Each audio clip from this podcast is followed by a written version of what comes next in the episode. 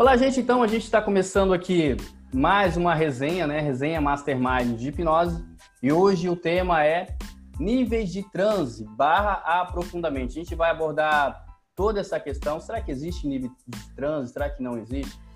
Só que reforçando para vocês aí que esse projeto da resenha Mastermind de hipnose é um projeto que de estudantes para estudantes, né? De estudantes para estudantes, onde a gente vai tirar as nossas dúvidas, os nossos medos, os nossos receios relacionado ao tema é, hipnose. E hoje o tópico é níveis de transe e aprofundamento. aprofundamento. A gente já fez alguns outros sobre free talk, sobre convincers e o antes desse sobre as sugestões, né? Ou a gente tem sobre sugestões no passado, os outros a gente não tem, infelizmente, só que Logo após as considerações iniciais, a gente vai fazer a nossa revisão, que aí vai abordar os temas passados e algumas pessoas aqui vão poder tirar dúvidas, tá bom? Lembrando que nesse, nessa resenha não tem verdade absoluta, tá? A, pessoas podem errar aqui conceitos, vocês podem, quem estiver assistindo no YouTube pode comentar aí sem nenhum problema, a gente não tem problema com o erro, tá certo? Todo mundo aqui está aqui de bom grado e querendo conhecer, querendo aprender e querendo contribuir.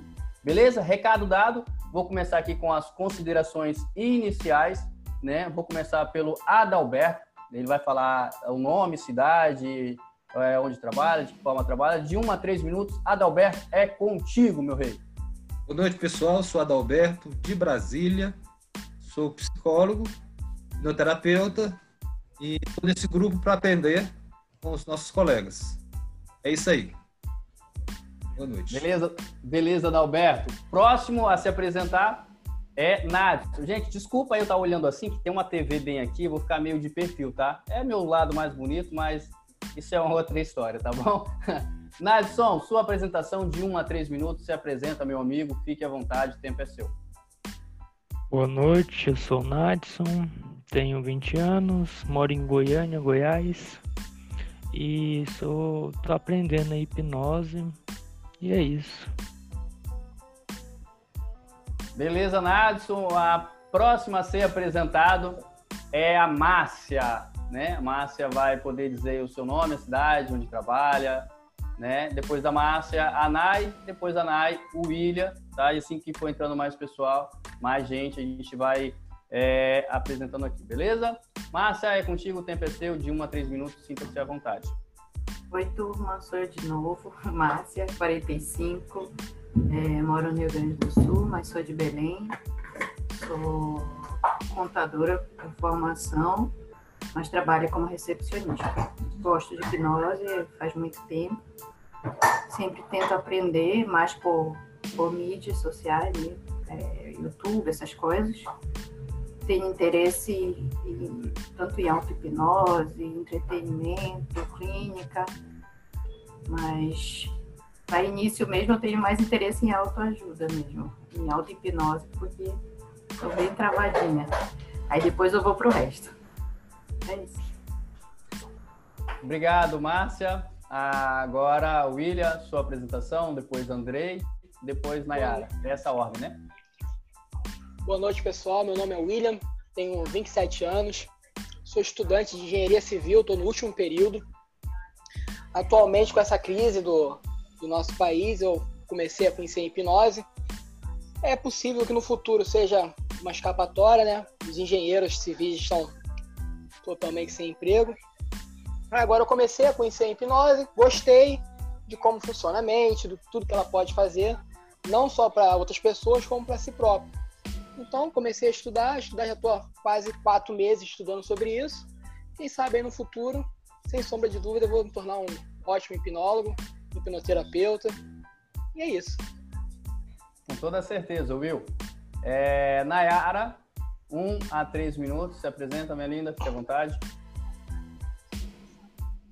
Olá, boa noite. Me chamo Nayara, tenho 30 anos, é, sou formada em Educação Física, atualmente trabalho como personal trainer e também com alguns colegas aí comecei a estudar há pouco tempo, nesse período da quarentena. E faz menos de um mês que eu estou nesse meio da hipnose e quero levar e agregar o meu trabalho, né, como personal trainer. E quem sabe trabalhar só com, com terapia também. Muito obrigada. Obrigado, Nai. Andrei, logo após Andrei, é, Luciano, depois Luciano. É, eu vou me apresentar, né? Acho que falta só eu aqui. Até entrar mais gente. Andrei, é contigo, o tempo é seu, meu rei.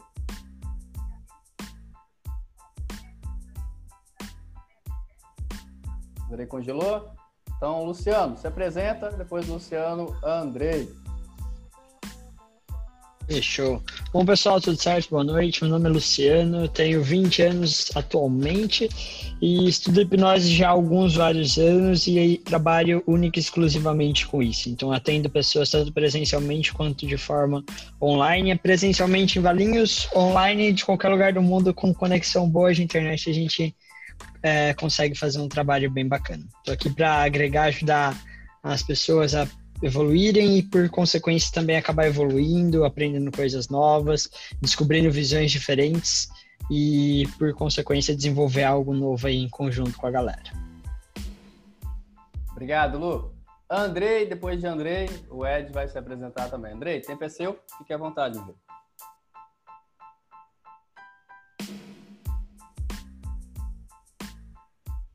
O Andrei sempre trava na hora que ele vai falar, né? Tá, eu vou me apresentar.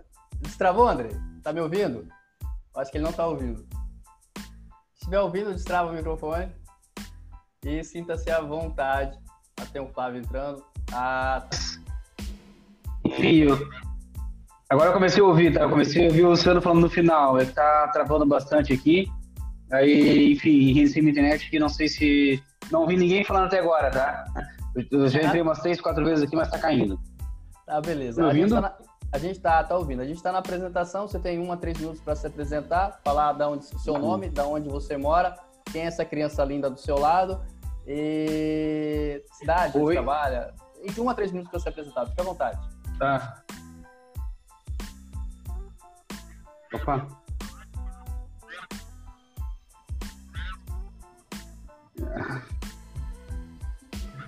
Então, ah, vamos lá, galera. Agora comecei o vídeo novo, tá? Vamos ver se se mantém a internet, que a internet tá bem ruim.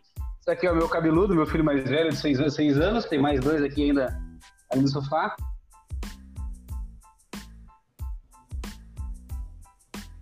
Eu, eu só ouvi o cabeludo.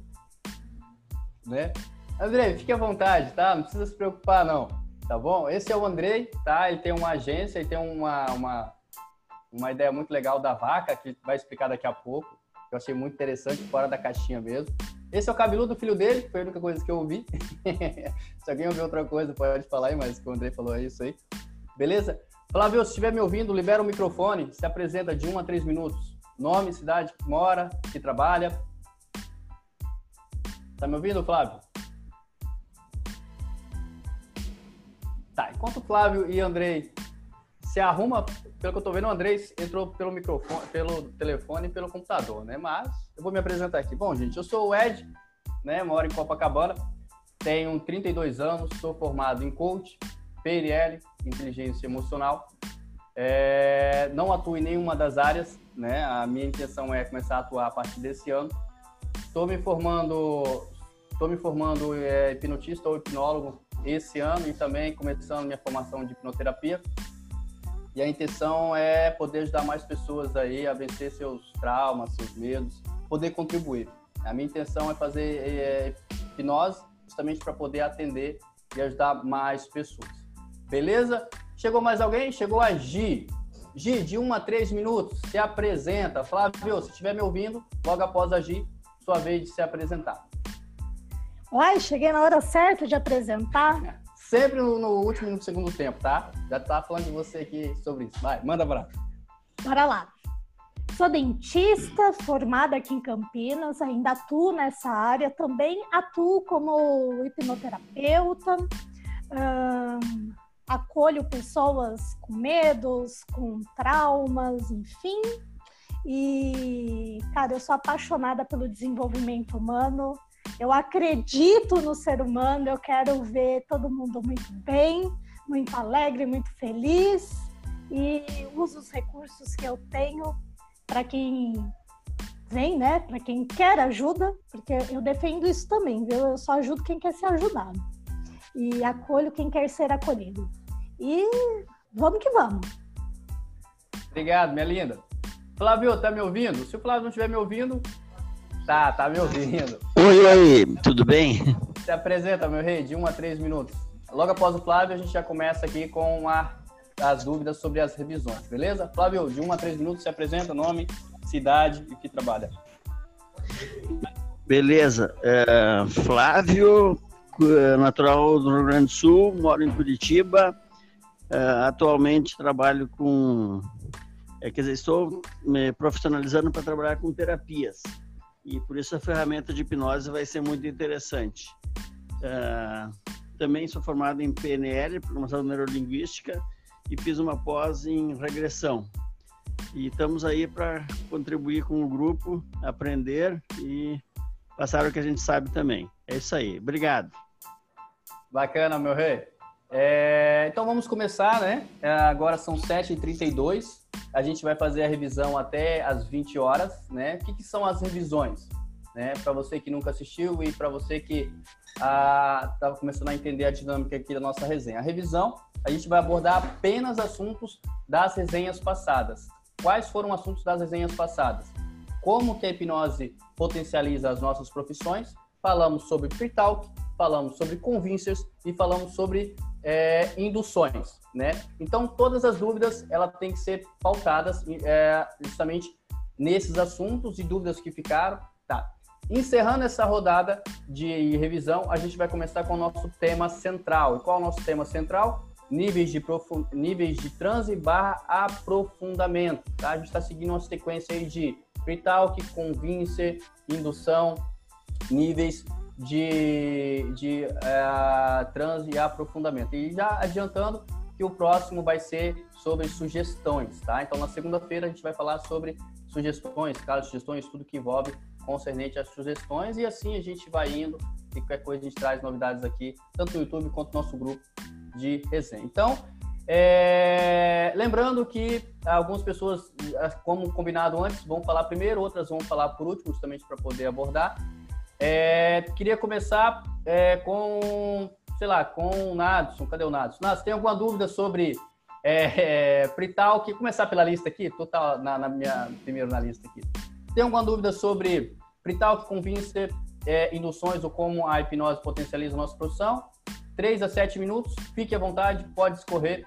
Logo após o Nadson, o Andrei também tem seu tempo de fala voltado a as, a, os temas passados das revisões, beleza? Manda brasa, Nath, dúvidas? É, eu estava estudando hoje me apareceu duas dúvidas. É, uma é do tema passado e uma não. Mas eu queria pôr, pôr em. Ver se alguém responde aí, como é que vai ser.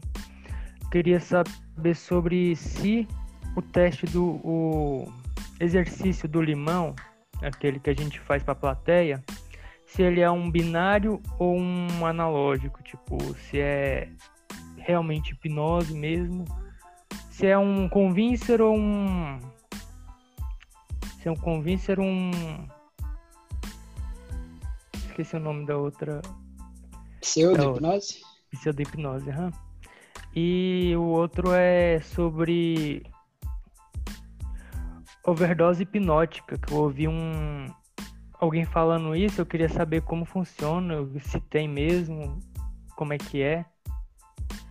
Queria Seria, saber tipo, só uma isso. Uma ressaca hipnótica, é isso? Não. Não é, é overdose mesmo, tá, beleza. É overdose. Beleza, beleza. É, vão marcando aí, gente, quem quiser é, responder, tá? É sempre bom caderno e caneta. Andrei, três minutos aí, dúvidas sobre temas passados, né? Pretal que convincer induções e como a hipnose potencializa nossas produções. Se não tiver dúvida, quiser pontuar alguma coisa sobre esse tema também, fique à vontade. Três minutos para ti, André.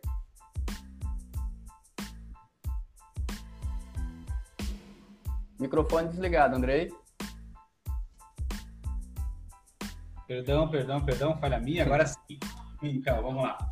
É, é, como na época da escola, né? Dúvidas? Não, não, não. Só na hora da prova, né? As dúvidas aparecem mesmo na hora do, vamos ver, na hora que a gente vai fazer né, o trabalho, aparece alguma coisa nova, aparecem as dúvidas. Eu, particularmente, gosto muito do improviso, eu tenho essa habilidade de, de me virar no improviso, né? Enfim, e, Mas basicamente assim, ó, eu o, o, essa parte que eu tive a, a maior dificuldade no, no, início, quando eu comecei a fazer os primeiros processos de hipnose, foi no, no pre-talk, no pre né? Eu percebia que eu errava muito. Eu fazia um pre-talk achando que a pessoa já conhecia também, no caso, né? Eu falava assim, ó, um, um pre-talk que era muito explicativo. Para mim, eu não eu na minha cabeça a pessoa entendia tudo muito fácil, mas eu acelerava muito o processo, eu falava muito rápido, falava é, cortava um pouco. E o que eu percebia, às vezes você acaba cometendo, acabava cometendo alguns erros, e aí eu voltava, fazia o pritalco, eu cometi algumas vezes ali, né, que vezes, você acabava fazendo algo errado até pela falta do pritalco, e aí quando dava o erro, eu educadamente jogava a culpa para a pessoa, falava que ela é, estava indo muito bem, mas ela tinha que permitir mais algumas coisas, e voltava e refazia o pritalk, né? Era uma dificuldade que eu encontrei nas primeiras vezes. Mas é isso aí. Pode passar para o próximo. Beleza. É, Márcia, três minutos. Depois Gi, três minutos. Depois William, três minutos. Oi.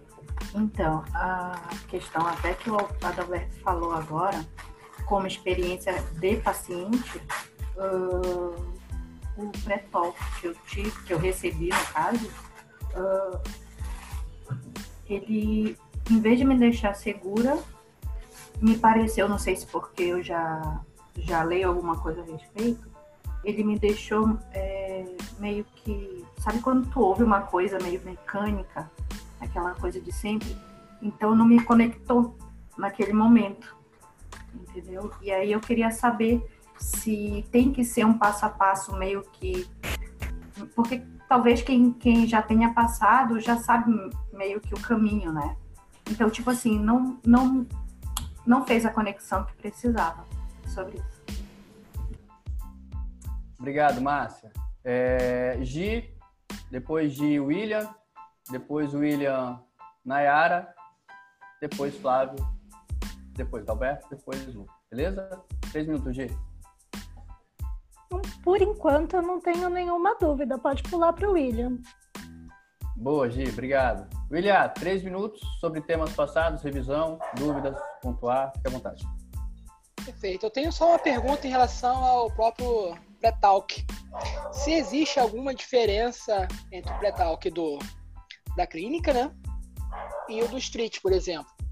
Se você tem que abordar alguma coisa diferente, porque normalmente eu, eu explico o que, que é, dou alguns exemplos, dizendo a questão, ah, o óculos no, no topo da cabeça, você com o celular na mão e esquece do celular, fica procurando. Essas coisas básicas, tira os medos, fala que não é coisa do capeta, nem coisa nada disso, que não tem nada a ver com religião. Já tal que padrão. Só que eu queria saber se indo para a parte de clínica muda alguma coisa, se você tem que focar, mudar alguma coisa desse tipo. É Obrigado, isso. Will. É, Nai, três minutos. Dúvidas? Querer pontuar alguma coisa sobre os temas passados? O tempo é seu, Nai. Não, não, tudo, tudo tranquilo por enquanto também. Tá, passa, né? Beleza. Fabio, três minutos. Dúvidas, pontuar alguma coisa? Fique à vontade. Não, tá, tá tranquilo, vamos passar para frente. Beleza. Antes de passar para o Adalberto, eu queria só, pra, pra, até para incrementar o assunto, para o Adalberto e para o responder aí, sobre a questão do Durma, né? Da, no Pre-Talk. Não adianta você fazer o Durma lá na, nas induções sem explicar o Durma no Pre-Talk, né? Senão a pessoa pode se assustar, é, principalmente induções de choque, né? Indução que tem que puxar o braço, né? Hand drop, esse tipo de coisa. Tem que eles pontuassem essa questão do, de como que essa ponte, né? Até o Lu, se puder refazer aquele, aquele comentário brilhante que ele fez sobre a ponte do, do Convincer entre o Pre-Talk e, e, as induções, né? Tipo assim, é, é essa, essa conexão de um tema para o outro, né? Se quiser abordar todos os temas, né? Que a gente está fazendo uma, uma linha, fique à vontade, tanto ele quanto o Adalberto. É, esse era o meu ponto. Adalberto, três minutos, logo após Adalberto, Luciano. Vou usar só um minuto e guardar dois para o final, tá? Não, tu já, tô, tu já tá aqui no VIP aqui, fica tranquilo. Não, na verdade, é, é, sobre a questão da discussão. É, é é comum, né, o sujeito está sendo hipnotizado, ele, ele fica se perguntando, eu, eu, fui hipnotizado efetivamente, né? Ou não fui? E a gente, como hipnoterapeuta, também às vezes fica na dúvida se efetivamente ele foi. Quais são as boas dicas para a gente confirmar isso? É isso aí. Dois minutos para mim no final. Não, você tem, sempre, sempre. É, Lu, tem um monte de pergunta aí, tem um monte de coisa para abordar, né? Já tá com seu copinho de água aí. Hoje você tem muito trabalho, né? Vai, meu rei. Tô com a garrafinha cheia hoje, não veio vazia, não. Uh, bom, uh, legal, vamos lá. Primeiro eu vou começar pelo Nadson, que perguntou do limão e da overdose. O, a rotina de limão é um convincer, não é pseudo, por quê? Porque não se apropria de nenhuma coisa fisiológica, tá? Ela se apropria da imaginação e a imaginação altera a fisiologia. A partir da minha imaginação de estar comendo, aumenta a salivação e eu sinto gosto, às vezes cheiro. Eu não gosto muito porque é uma coisa que varia de pessoa para pessoa. Por exemplo, eu que não tenho costume de comer limão, praticamente nunca como. Eu tomo só aqueles suquinhos assim, ou às vezes a minha mãe ou minha irmã prepara para mim é, limonada, porque quando eu vou preparar fica amarga demais. Aí eu não sei fazer. Então o pessoal faz para mim. Então eu não tenho esse costume de cortar, de sentir o cheiro, o sabor do limão. É sempre ele mais alguma coisa. Então para mim não funciona tão bem. Entendeu? Então eu, eu vejo isso para quem funciona, vai funcionar super bem. A pessoa vai sentir gosto, salivar, vai sentir cheiro, vai fazer às vezes até uma careta. Mas tem pessoas que vai falar assim: ah, deu uma salivadinha aqui só. Parecia que eu tava querendo comer alguma coisa. E já tá acontecendo. Isso daí já é hipnose, tá? Então por isso que eu não gosto tanto, porque é uma coisa que tem que pode dar muito certo, como pode dar muito errado. Eu gosto de ir para aquelas que têm a tendência para ir dar certo, ou eu consigo me aproveitar mais do que aconteça ali para explicação e tudo mais. Mas é convincer, respondendo a sua pergunta. E overdose, cara, de hipnose, primeiro, eu até busquei a definição para não, não falar besteira. É, overdose é uma superdose, uma sobredose, uma dose excessiva que é, são utilizados normalmente incorretamente de produtos químicos, tá? Então esse termo é usado para produtos químicos. Então não faz sentido nenhum a gente associar com a hipnose que não tem nada químico, é algo natural né? Uma habilidade. Eu não sei em que sentido que você usou, se a, a, overdose foi usada, por exemplo, no sentido de fazer muita hipnose e passar horas e horas em hipnose, é, ou algo assim. Então, dependendo do sentido, talvez é, tenha alguma coisa por trás, mas o termo overdose está errado, está fora de contexto. E, eu acredito que a pergunta tenha sido em relação a, tipo, ah, eu vou ficar muito tempo em hipnose, pode ter algum dano colateral? É, não. O dano colateral que pode ter é você ficar hiper cansado, ou curtir demais a experiência e querer ficar mais, ou você às vezes tem uma o que a gente chama de ressaca hipnótica, que às vezes é uma dor de cabeça, um, um olho cansado. Por quê? Porque pensa, é, o nosso cérebro é o que consome mais energia do corpo. Se a gente pega durante a hipnose e usa ele em excesso, porque a gente está super ativando ele para conseguir os fenômenos, é, a gente está cansando ele. Isso então vai gerar um cansaço e pode gerar um estresse que gere uma dor de cabeça. Mas, através de sugestões de bem-estar, a gente contrapõe isso, porque a gente sabe que a hipnose é controlador e ajuda no bem-estar. Então, pra, caso aconteça, você chega e fala assim, mas a toda dor vai embora, você se sente ótimo, se sente bem leve, tranquilo, como nunca se sentiu essa semana inteira. Vai ser só, o seu melhor estado, você já resolve. Entendeu? E, mas também não vai falar, ah, vou deixar a pessoa sete horas em hipnose ela não vai, é, provavelmente ela vai dormir. Porque é, é, é, bem cansativo, vai desgastar bastante. Imagina você fazendo exercício físico sete horas, não dá. É, a hipnose é tipo exercício físico da mente, pensa assim. Então também não vamos exagerar. Eu acho se a sua pergunta foi nesse sentido, eu acho que eu consegui dar uma luz aí. Aí eu vou agora para Márcia, que perguntou do Pretalk é, se tem que ser um passo a passo. Não, é muito pelo contrário, o Pretalk serve para criar conexão. Então, se você ficar com ele enrijecido, enquadradinho, engessado, ele não vai cumprir o propósito dele. Então, você precisa pegar os conceitos que podem e devem ser abordados ali, né? Que, na minha opinião, é é o que é hipnose, exemplo de hipnose no dia a dia, tirar mitos, medos e dúvidas e explicar os benefícios. Então, quatro passos. É, o que você vai fazer dentro de cada um desses, tanto faz. Você pode usar as palavras que você quiser, você pode se expressar da forma que você quiser e que fizer sentido para você. Então, às vezes, eu vou usar uma velocidade, uma palavra, uma frase, um contexto, porque faz sentido para mim, e isso vai se encaixar, vai ser natural para mim. Só que se você usar o mesmo, igualzinho, não vai ser natural. Então, o pré-talk tem que ser uma coisa natural que cumpra o propósito dele, que é explicar o que é hipnose, tirar, medos, é, é, tirar os medos e mitos, é, explicar quando acontece no dia a dia e mostrar os benefícios. Como você vai fazer isso aí é indiferente. Toma cuidado só com algumas coisas de misticismo para não, não despertar mais dúvida no lugar de sanar, mas é bem tranquilo. Aí eu já vou emendar do William, que é clínico e clássico, tem diferença porque pensa, é, o que eu, as suas dúvidas em relação à parte clínica são diferentes da dúvida em relação à parte de entretenimento. Então, quem vem me procurar para eu tirar as dúvidas de entretenimento, ele vai ter algumas dúvidas. Quando a pessoa vem pedir para tratamento de seja qual for para mim, ela vai ter outras dúvidas. Então, por si só, o pretal que já muda. Então, ali na clínica, eu não vou ter que me preocupar com a pessoa é, ficar querer ou não querer a sugestão. Tem alguns pontos que eu vou, eu posso tirar e outros que eu posso adicionar, dependendo de que abordagem eu vou fazer. Os meus exemplos de hipnose podem ser direcionados para o caso dela, como a hipnose pode ajudar no caso dela, então os benefícios é diretamente voltado para ela. Tem as diferenças, apesar dos quatro passos serem esses ainda, o que você vai colocar dentro de cada um muda, né? Porque é necessidade diferente. É, aí Uh, cadê? Aí agora a gente vai pro Adalberto, que é fui ou não fui para hipnose, aconteceu ou não aconteceu. Eu sempre falo para pessoas, se você teve dúvida é porque aconteceu. Se você não tivesse hipnose, você ia ter certeza absoluta que você não tava. Agora, por exemplo, se quando ele tá de olho aberto comigo, eu falo, você tá em hipnose? Ele fala, não. Então agora você sabe que não tá. Quando você tá de olho fechado, depois que a gente fez o processo, você tem essa certeza? Não tem essa certeza. Então é porque você tava em hipnose tá? E por que, que eu, eu faço essa explicação? Porque é subjetivo. A hipnose para mim é uma coisa, a forma que eu sinto fisicamente é uma coisa, que o Ed vai sentir é outra, que o Adalberto é outro, o Nadson é outra, a Márcia é outra e assim por diante. Então, eu já falei, dei o exemplo, tem um colega meu que ele entra e ele fica rígido, duro, igual uma pedra em hipnose.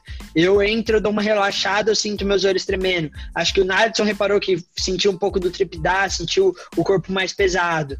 Então, cada pessoa vai ter uma percepção. E eu não posso falar para o pessoal, você está ou não. Eu falo assim para ela: se você está em dúvida, muito provavelmente você estava em hipnose e você vai começar a perceber no seu corpo algumas sensações ou, ou, perceber o seu corpo de uma forma diferente. Talvez você perceba ele melhor, talvez você não perceba ele, talvez você perceba pesado, talvez você perceba leve, talvez você sinta seu olho tremendo, talvez você sinta seu olho parado.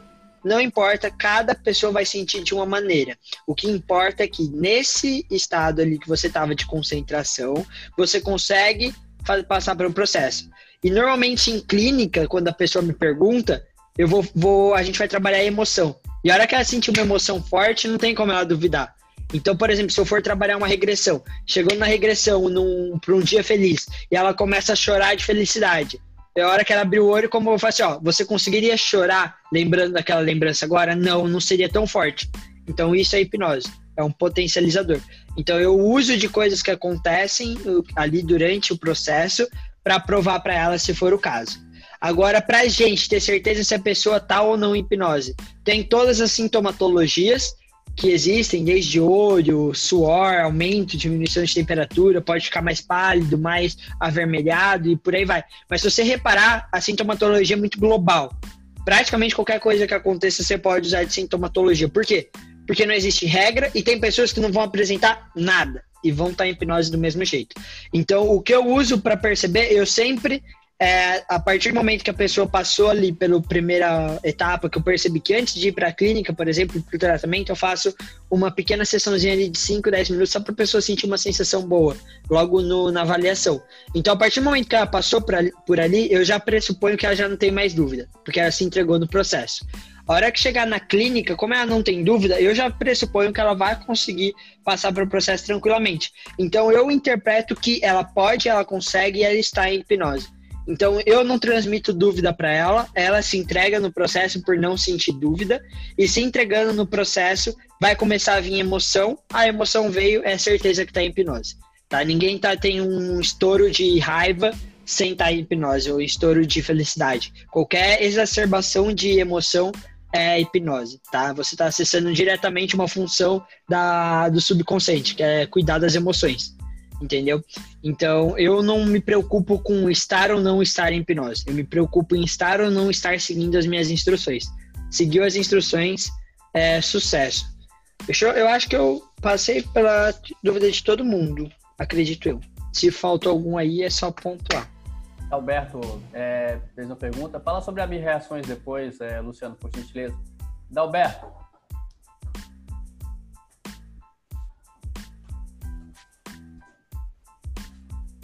Microfone. Aí. O que, que, você quer? Não, quem quiser falar sobre abreações também, só para ah, concluir não, não, fala não, do, quero do falar, Luciano. Quero ouvir. Ah, achei que tu ia pedir para falar, então manda braseio. O... Não, já fala sobre duas coisas já para a gente fechar esses 10 minutos, Lu, por gentileza. Uhum. 10 minutos ainda de revisão. É, tenta abordar aí de forma, pode ser ampla, ou macro, ou micro, da forma que você achar melhor. É, duas coisas, aberrações é, e a questão que falou muito na, na, sobre as induções, sobre a indução de choque. Tem muitas pessoas que têm, principalmente que está começando, tem um pouco de receio de fazer indução de choque, prefere a ELMA, né? A, só essa questão da aberração e indução de choque. Tem 10 minutos ainda para antes da gente começar o nosso tema principal. Tá, vamos lá. É, eu esqueci de falar que você tinha pedido a junção do pretal com vincer e indução. É, a gente divide em várias, vários bloquinhos, né? Vários passo a passo para facilitar o aprendizado. Mas na, na verdade é tudo uma coisa só. Você vai perceber que ali, conforme você for pegando, você vai transitando de um para o outro naturalmente e aproveita esse fluxo natural para reforçar alguma coisa de anterior. Então, por exemplo, usa, pode, você pode usar o convincer para reforçar o pretal. Tá vendo que você como colou o dedo, só você tá no controle, você não não dormiu, não foi para nenhum lugar e tudo mais, e a partir dali você emendar com a com a indução. Então é como se fosse uma ponte o convincer, só para resumir que o, o Ed tinha pedido, eu tinha esquecido. Em relação à indução de choque, é, você tem que se preocupar. A gente falou bastante na, outro, na outra resenha da quarta-feira sobre explicar o Durma. A pessoa entendendo o Durma e seguindo as suas instruções, o que vai fazer ela entrar ou não entrar em hipnose é ela querer e seguir as instruções. Então, se você falar Durma para ela, sem fazer nada, e ela seguir as instruções, fechar o olho e relaxar, ela vai acabar entrando em hipnose, nem que seja através do aprofundamento mas ela entra. Então, o que a gente tem que se atentar não é tanto na execução, ficar preocupado, travado na execução. Ah, eu tô fazendo certo, tô fazendo errado, eu vou conseguir, não vou conseguir, ah, vai fechar o olho, não vai. Ah, meu Deus, bate um nervosismo muito grande. E aí você fica, é, se trava para isso e acaba indo para Elma, tá? Não que seja uma saída ruim, mas que é, você pode economizar esse tempo ou para fazer uma coisa diferente que seja é, mais bonita para uma apresentação e tudo mais. Então, se preocupa um pouco menos com a indução e se preocupe um pouco mais em instruir a pessoa a seguir as suas instruções. Porque se ela estiver seguindo as suas instruções, mesmo que você errar algum ponto da indução, ela vai fechar o olho, a relaxar e entrar em hipnose. É claro que você acertando o time, acertando a execução, você está usando de artifícios fisiológicos para ajudar ela a entrar e aprofundar mais em hipnose mais rapidamente. Então, você é, fazer corretamente uma indução, você está facilitando a entrada em hipnose para que ela se sinta mais profundo mais rapidamente. Se você errar alguma coisa, a diferença é que você vai chegar naquele lugar através do aprofundamento. Então, no final das contas, depois do aprofundamento, você vai estar no mesmo lugar. A diferença é se você chegou direto da indução ou se você usou o aprofundamento para chegar lá. Então, é importante explicar para a pessoa seguir as instruções. Em relação à abreação, a abreação tem diversas explicações aí, é, conceitos, é isso, é aquilo. O que faz mais sentido para mim é uma explosão de sentimento negativo. Por que negativo? Porque se fosse positivo não teria problema. Simples assim. A pessoa, ah, agora eu tô feliz demais, eu tô com vontade de gritar, de abraçar todo mundo. Meu Deus, você não vai precisar controlar, você deixa ela ir lá, ela tá feliz, tá bem. Então, uma explosão de sentimento positivo não tem problema.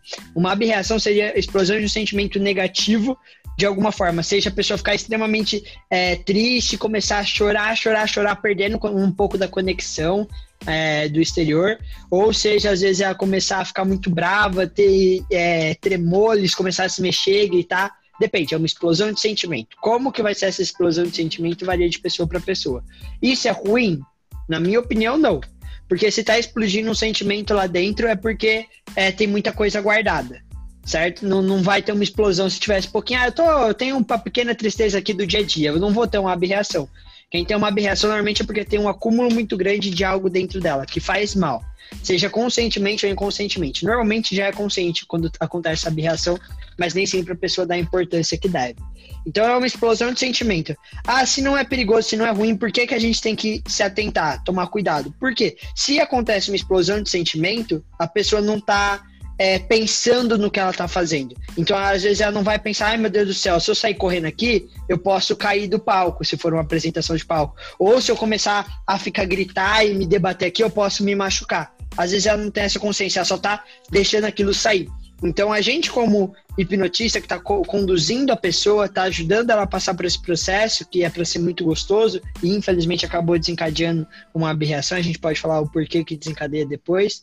É, a gente tem que cuidar da segurança e do bem-estar dela. Então, a gente vai controlar a aberração para não correr o risco de se debater, de se machucar, de se sentir muito mal, e até de não assustar pessoas que não conhecem e não entendem, tá? E, e aí, a partir do momento que você controlou isso, ela vai ficar, oh, beleza, acalmei. Aí você vai direcionar para um hipnoterapeuta ou um terapeuta que ela preferir. Por que eu falo direcionar e não mandar? Porque a pessoa você pode falar assim, ó, na minha opinião, normalmente isso acontece porque tem algo guardado dentro de você que precisa ser trabalhado. Eu aconselho que você trabalhe para você poder desbloquear alguma área da sua vida que às vezes você nem sabe que está bloqueado. Vai ter pessoas para você que vai falar assim, não, não, não, isso daí não tem nada a ver comigo, é um problema seu, foi você que fez comigo. E tudo bem, porque ela não vai aceitar que ela precisa melhorar tá? E aí já não é culpa nossa, a gente não pode ajudar quem não quer ser ajudado. Tem até uma metáfora que eu gosto bastante, que se qualquer coisa eu posso contar ela para vocês depois. Ah, então você vai direcionar ela, porque se ela vai ou não, não depende de você, tá bom? Por que, que não deve continuar um processo de hipnose com quem acabou de acontecer uma aberração? Porque concorda comigo que se o subconsciente sentiu a necessidade de pôr para fora um sentimento e aproveitou a hipnose para pôr para fora, a hora que você controlou emergiu, se você voltar para lá e ainda quer colocar para fora aquilo, a chance de desencadear uma nova reação é gigante. E a cada vez que aconteceu, o subconsciente vai conseguir fazer isso de uma melhor maneira para ele. Então vai ser mais forte a reação, tá? Num quesito clínico, dentro da clínica, eu acho maravilhoso. Desculpa a palavra aí, mas eu acho maravilhoso. Por quê? Porque a pessoa acabou de trazer à tona tudo que precisa ser trabalhado. Então a gente não vai ter, vai poder pular todo o processo de achar o que precisa ser trabalhado. Simplesmente, pum, ó, precisa trabalhar isso, tó. E aí é só o hipnoterapeuta ajudar a conduzir essa pessoa a trabalhar aquilo. O subconsciente fez o trabalho mais difícil, ó, precisa trabalhar isso, toma, se vira. Aí você vai e ajuda a pessoa a lidar com aquilo? É, não precisa se assustar. Nesse momento de reação, a coisa que você precisa ter é calma porque é o que a pessoa não vai estar tá tendo. Então você precisa suprir a calma que ela não está tendo naquele momento. Então mantenha a calma, age como se tudo fosse normal. É claro que se a pessoa estiver gritando, não estiver te escutando, você vai ter que falar firme e vai ter que falar alto. Então, por exemplo, se uma pessoa está gritando, eu falo, ei, ó, agora me escuta, tá na hora de você me escutar. Inspira, foca na respiração, a cena vai embora e você foca na sua respiração.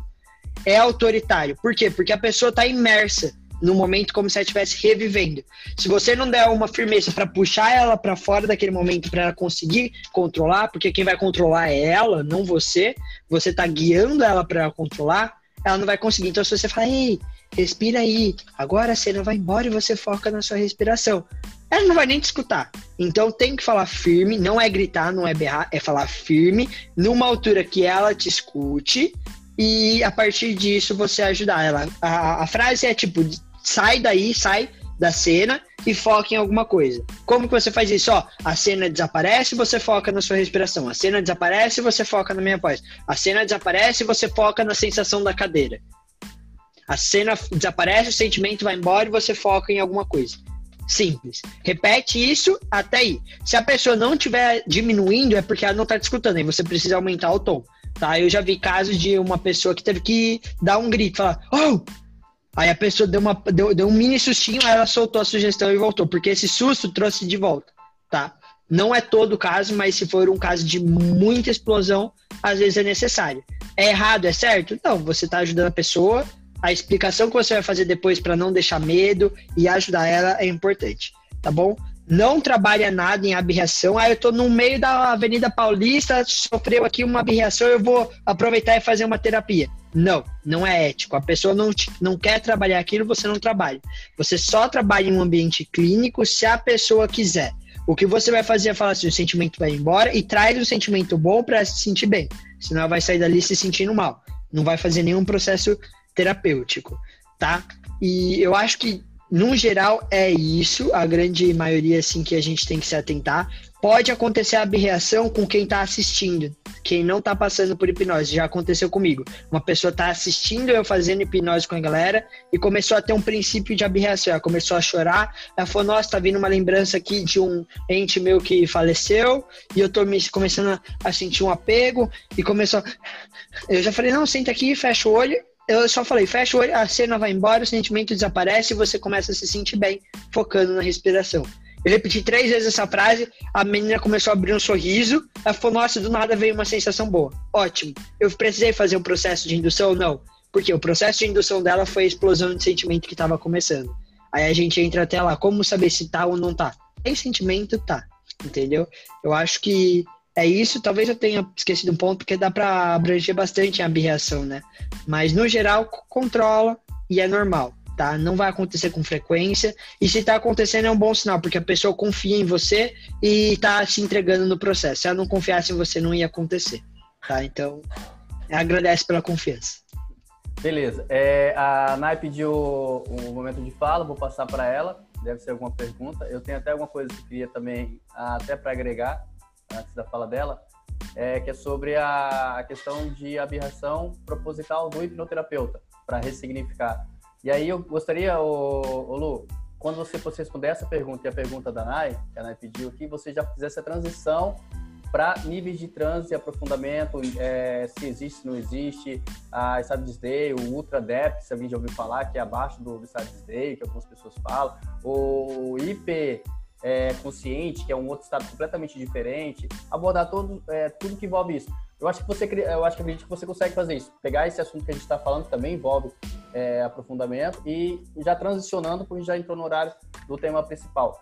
Mas antes de você responder, antes da Nai falar, eu queria apresentar o Luiz, tá? O Luiz, você tem um minuto para se apresentar, dizer onde mora e o que trabalha. Logo após o Luiz se apresentar, a Nai, momento de fala, e depois Luciano. Beleza?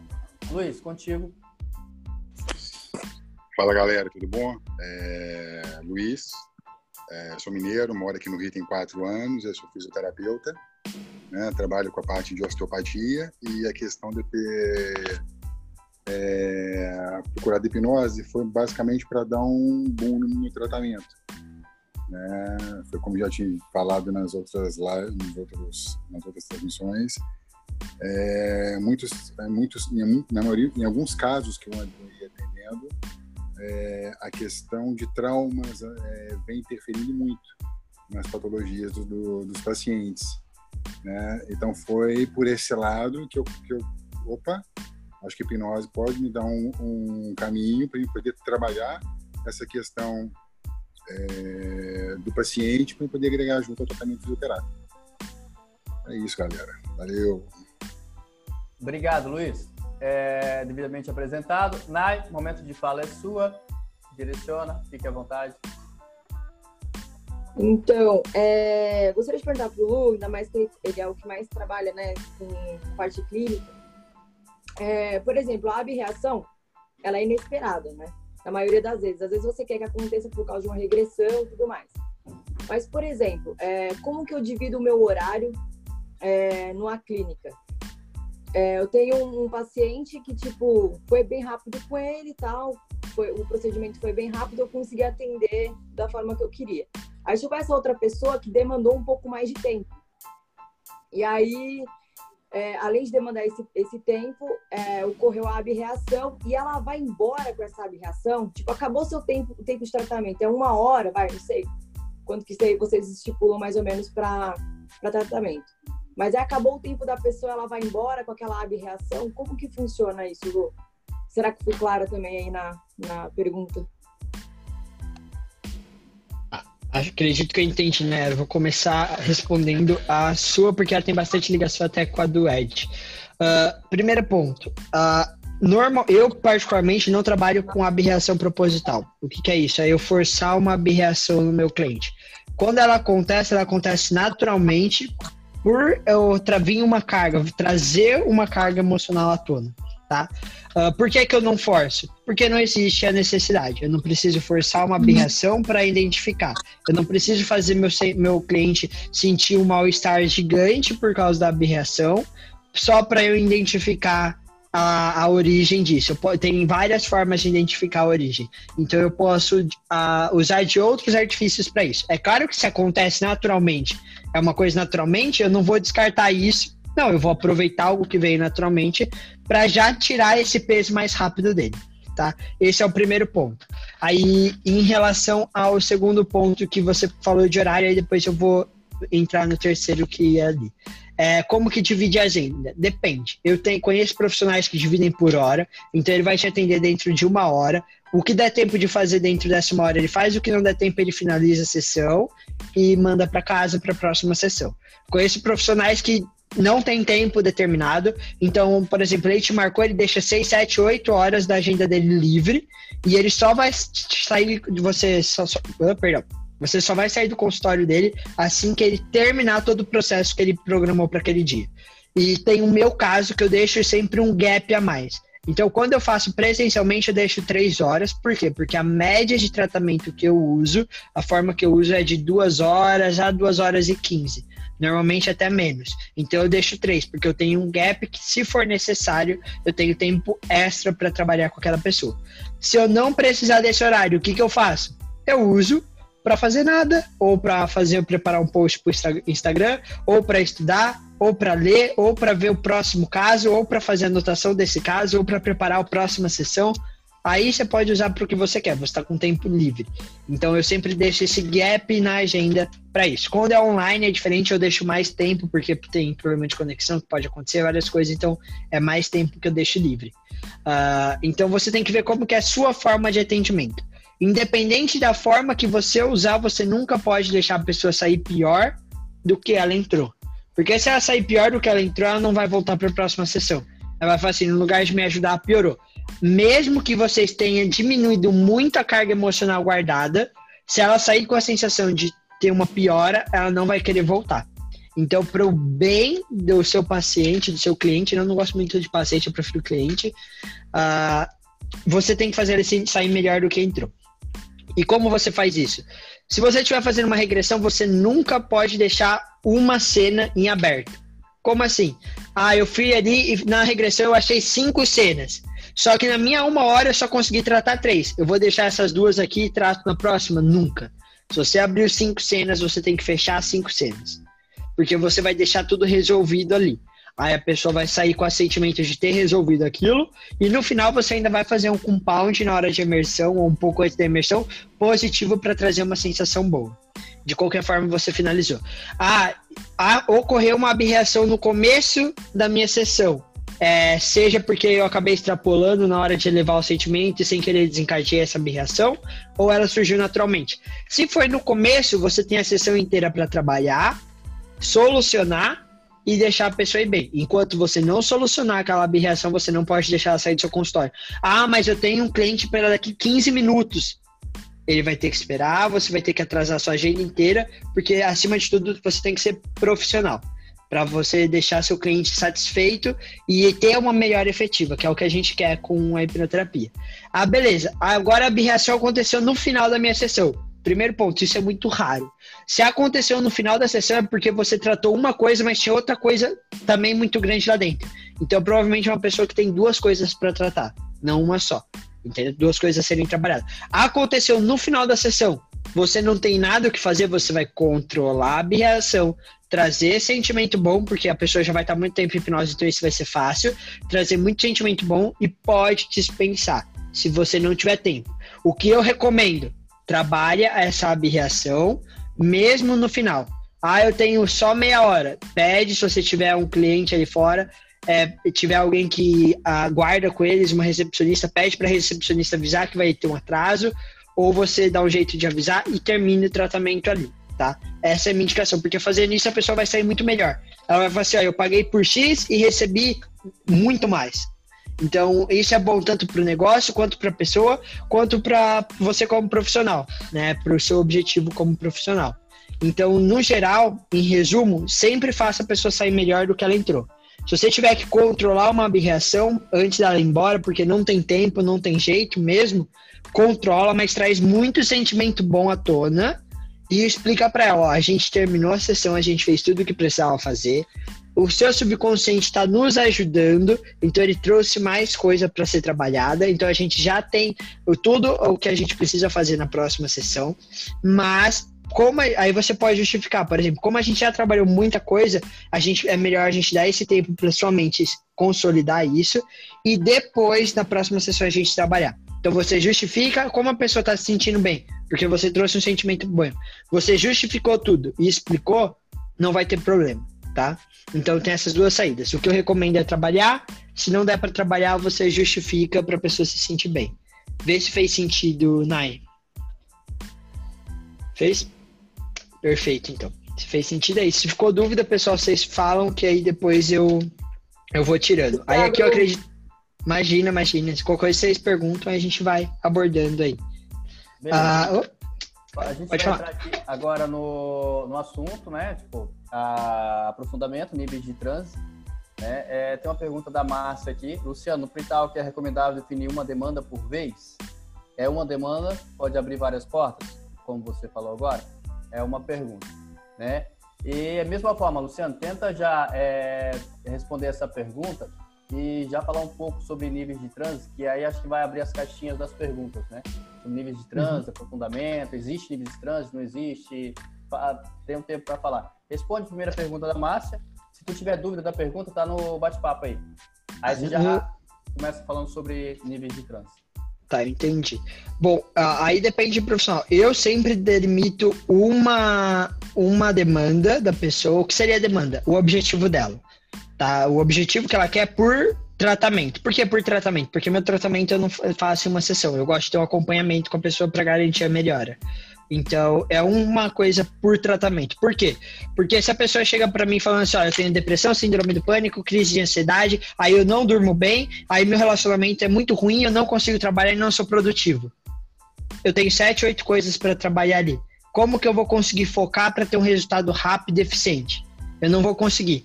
Vocês já viram aquela bolinha com várias setas e depois uma bolinha do lado com uma seta grande só, escrito foco? É aquilo tá? É, se você não tem foco no seu tratamento, você perde muito tempo. Então eu falo para a pessoa, o que mais te atrapalha hoje? A gente vai escolher uma coisa para trabalhar. Pode ser que através de trabalhar nessa coisa a gente re resolva outras ou melhore, porque existe uma interligação, uma coisa piora a outra. Mas a gente vai focar em resolver uma coisa por vez para você ter uma melhora melhor, mais eficiente e conseguir já desbloquear a sua vida mais rapidamente, tá? É, esse é o primeiro ponto. Só que pode ser que eu esteja trabalhando a depressão que tá, por exemplo, aqui eu, eu fiz, tem quatro cores, dá para ver as quatro? Deixa eu inverter assim, eu acho que dá para ver melhor quatro cores. Dá para ver as quatro cores? É, azul escuro, preto, roxo e azul. Imagina quatro camadas. É, eu estou trabalhando a depressão aqui, que é uma camada. A hora que eu tirar essa camada, pode ser que venha à tona outra. Que não atrapalha tanto quanto a depressão, mas que atrapalha também. Então pode ser que eu precise de uma sessão para trabalhar isso. Se eu tiver tempo durante o meu protocolo, então, tipo, por exemplo, eu deixei ali quatro sessões para essa pessoa, porque ela queria trabalhar duas coisas, por exemplo. Eu trabalhei as duas coisas, só que sobrou uma sessão, porque o, o tratamento foi super rápido, fluiu super bem, eu tô com tempo extra. Eu posso falar eu posso trabalhar essa camada aqui, mas o, o ideal é a gente ter um acompanhamento depois. Aí a gente faz isso. Dando tempo, é claro que pode vai aparecer camada, eu vou trabalhar até sair todas. Esse é o ideal. Só que nem sempre a gente vai ter tempo hábil dentro da clínica, tá? Então, normalmente dá para ter esse tempo, mas não é sempre que tem. O que eu falo para vocês, você tra trabalhando a demanda emocional, trabalhando corretamente a emoção, a emoção não é, ai meu Deus do céu, isso acontece por causa desse gatilho. Não, a emoção que tá por trás é, do que mais incomoda a pessoa, o restante vai incomodar muito pouco ou vai parar de incomodar. Porque muitas vezes uma causa, uma demanda emocional, uma emoção, um sentimento muito forte lá dentro, causa duas, três, quatro demandas, tá? Então vamos supor, eu tenho um medo excessivo dentro de mim. E eu coloquei esse medo excessivo numa aranha. Tá? Aí se eu trabalhar só o medo de aranha, o medo excessivo ainda está dentro de mim. Ele vai só se realocar. E aí pode ser que esse medo excessivo de aranha vire um medo de avião e uma ansiedade Aí, se eu trabalhar só é, a ansiedade, o medo de avião, pode ser que ele se desdobre em mais coisas. Por quê? Porque o medo excessivo que estava guardado lá dentro, que é a causa, não foi trabalhado. Se eu trabalhar essa causa, às vezes ele é causa de duas, três, quatro coisas. E só de trabalhar essa causa, esse medo excessivo interno, eu já resolvo tudo isso. Tem, é muito comum um cliente meu falar assim: Nossa, eu melhorei muito, eu vim aqui para trabalhar a depressão, mas de repente eu consegui começar a praticar esporte que eu não conseguia antes, eu não tinha motivação. E cara, parece que agora eu tô tendo mais paciência com os meus filhos. E a gente nem tocou nesse assunto. Por quê? Porque pode ser que aquilo que não deixava ela ter prazer com o esporte ou aquilo que não deixava ela ter paciência com os filhos é a mesma coisa que gerou a depressão. Então, às vezes, tem uma interligação. Então, quando você faz um trabalho profundo, você não precisa trabalhar mil áreas. Você foca no que mais incomoda e isso já vai ajudar na melhora de muita coisa. Eu acredito que eu tenha respondido. Só para não adentrar muito, que se for começar a adentrar, a gente vai entrar muito em clínica, que aí já é uma coisa bem mais profunda do que a gente está querendo conversar agora. Em relação ao nível de transe, eu acredito e não acredito ao mesmo tempo. Como assim acredito e não acredito?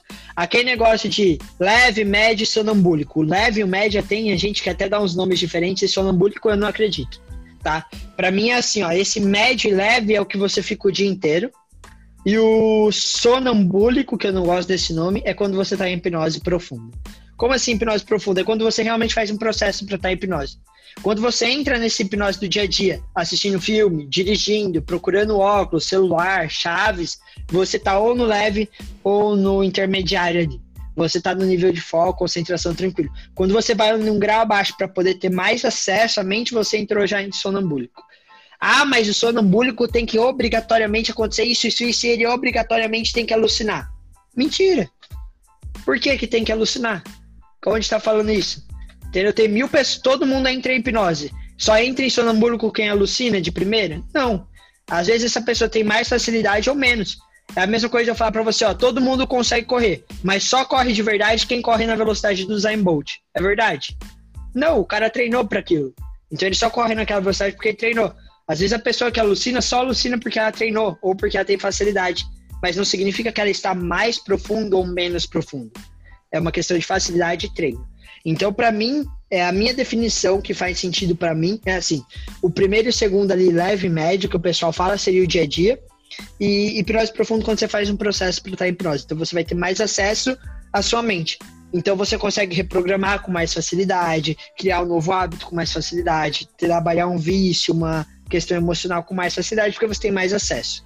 Aí depois disso, aí entra a parte que eu concordo, que é o SDALE, Ultra Def, é, por quê? Porque Isdale tem comprovação física. Se eu não falar nada para você, você não souber nada de hipnose, e eu fizer um trabalho para chegar em Isdale, vai acontecer as mesmas coisas com todo mundo. Por isso que eu concordo que seja um estado. Porque é uma coisa unânime. Vai acontecer a catatonia, vai acontecer a é, anestesia, anestesia espontânea do corpo inteiro, e vai, vai acontecer às vezes aquela falta de reação a estímulo externo, e vai acontecer muitas vezes até a falta de resposta a comando tá? Essa última nem sempre acontece, mas pode acontecer. Então é uma coisa que acontece naturalmente. Então, por ser uma coisa que acontece naturalmente e tendo ou não explicação, eu considero um estado, porque é algo natural do ser humano. Você fazendo o processo para chegar em Isdale, vai acontecer a mesma coisa com todo mundo. É, a catatonia pode ser tanto de rígido, do, do braço parar, quanto de não parar, ser totalmente desligado. Entendeu? As duas são catatonia, as duas são certo. Isso vai acontecer a, a analgesia espontânea vai acontecer. Você pode chegar com a pessoa e amputar o braço dela, que ela não vai sentir. Você pode dar um tapa no meio do lado da orelha dela, assim, que ela não vai se mexer. O, Pyong fez um teste no canal dele que ele chega a dar até um tapa na cara do cara. Aquilo foi combinado, a pessoa sabia e, e falou: ó, pode dar, que eu quero realmente mostrar pra galera que tá. Então foi combinado. Por isso que o Pyong fez. Ele tanto chamou o Dr. Benedito, que é o neurocirurgião do Albert Einstein, para fazer o controle de dor. Ele fez controle de dor que mostra que só quem está em coma não responde aquilo. E a pessoa em SDAY não respondeu. Porém, ela tinha consciência do que estava acontecendo. É diferente do coma. Por isso que não é um coma. É só o SDAY.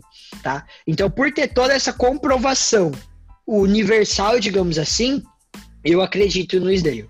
UltraDef é, não tem comprovação tão grande, mas eu acredito porque eu já vi acontecendo, tá? É, é absurdo. A pessoa fica pálida é, o batimento cardíaco cai e parece que a pessoa se recupera muito mais rápido. É literalmente como se fosse uma hibernação. O Ultra Def, tem gente que chama de Ultra Def, tem a Inês Simpson chama de. Ah, é, não é Corse.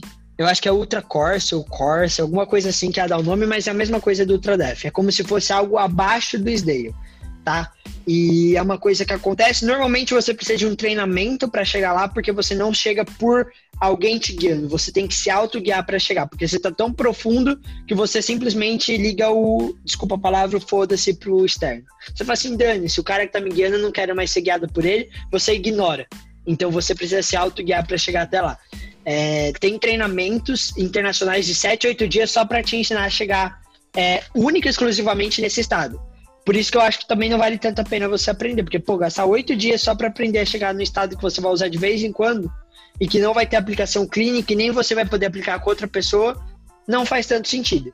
Mas eu já vi acontecendo e é absurdo. A pessoa fica até mais pálida, o batimento chega a diminuir. É, é, é, é louco. Você, parece que a pessoa te, teve alguma coisa assim, só que é, ela recupera muito rápido. O cara que explica isso, eu esqueci o nome dele, que é quem dá o curso internacional, ele usa.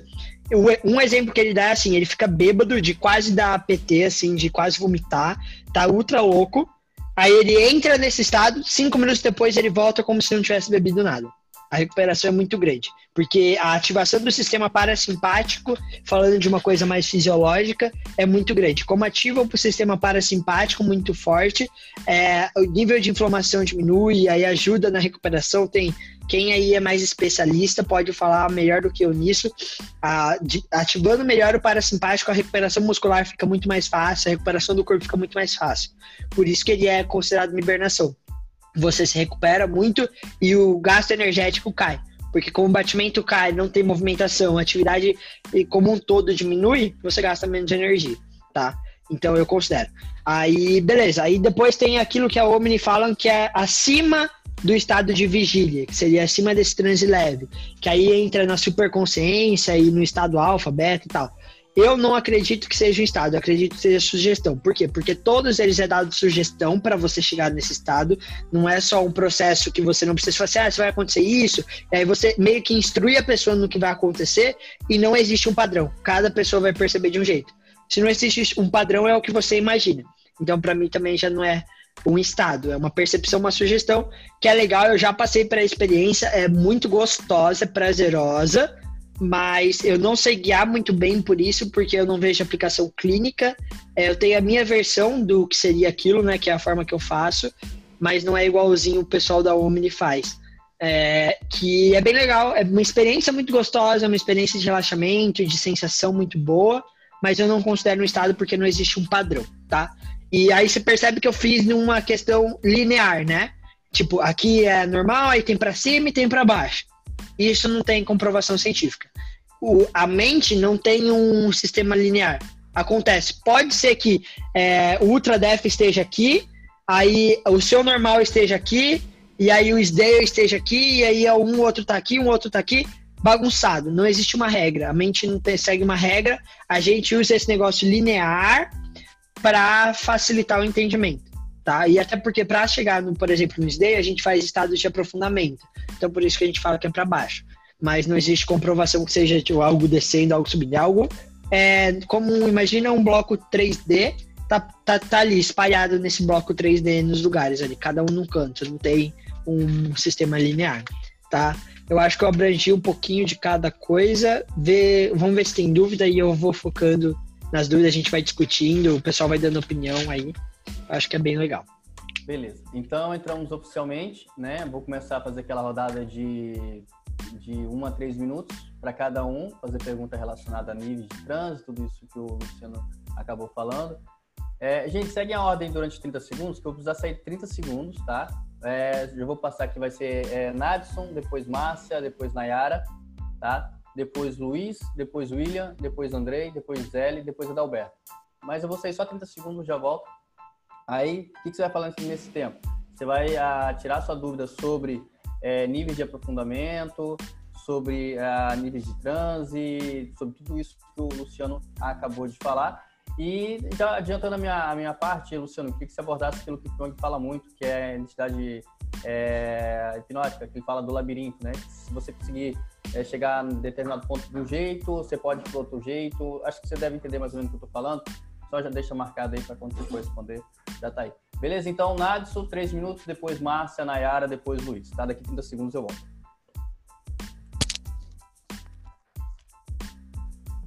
Eu fiquei com duas dúvidas, que é a de como colocar a pessoa em Isdale, que eu queria saber, e se eu colocar uma pessoa em Isdale, deitada, e deixar ela ali, ela vai voltar naturalmente, como, como, como acontece essa...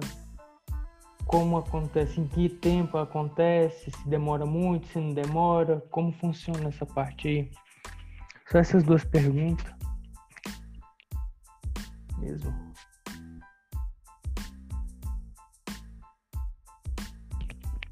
Pode Ah, começar a tirar bom. as dúvidas, Márcia. É, vamos passando todo mundo colocando a dúvida, que às vezes, por exemplo, tem duas, três dúvidas que dá para interligar na explicação. E aí eu- a gente já vai interligando e às vezes até o pessoal vai comentando. Então eu acho que é a Márcia agora, né? Tem Agora é a Márcia. continuar prestando atenção, tá bom? Conseguiu me ouvir?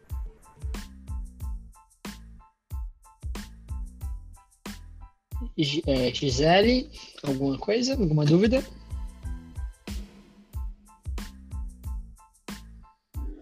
Desculpa, fui, fechar, fui abrir o microfone e quase derrubei tudo aqui. É, você falou sobre, é, na sua escala, né? Que seria a vigília ali, que seria o leve e, e médio, o sonambúlico, o Isdale, e, enfim.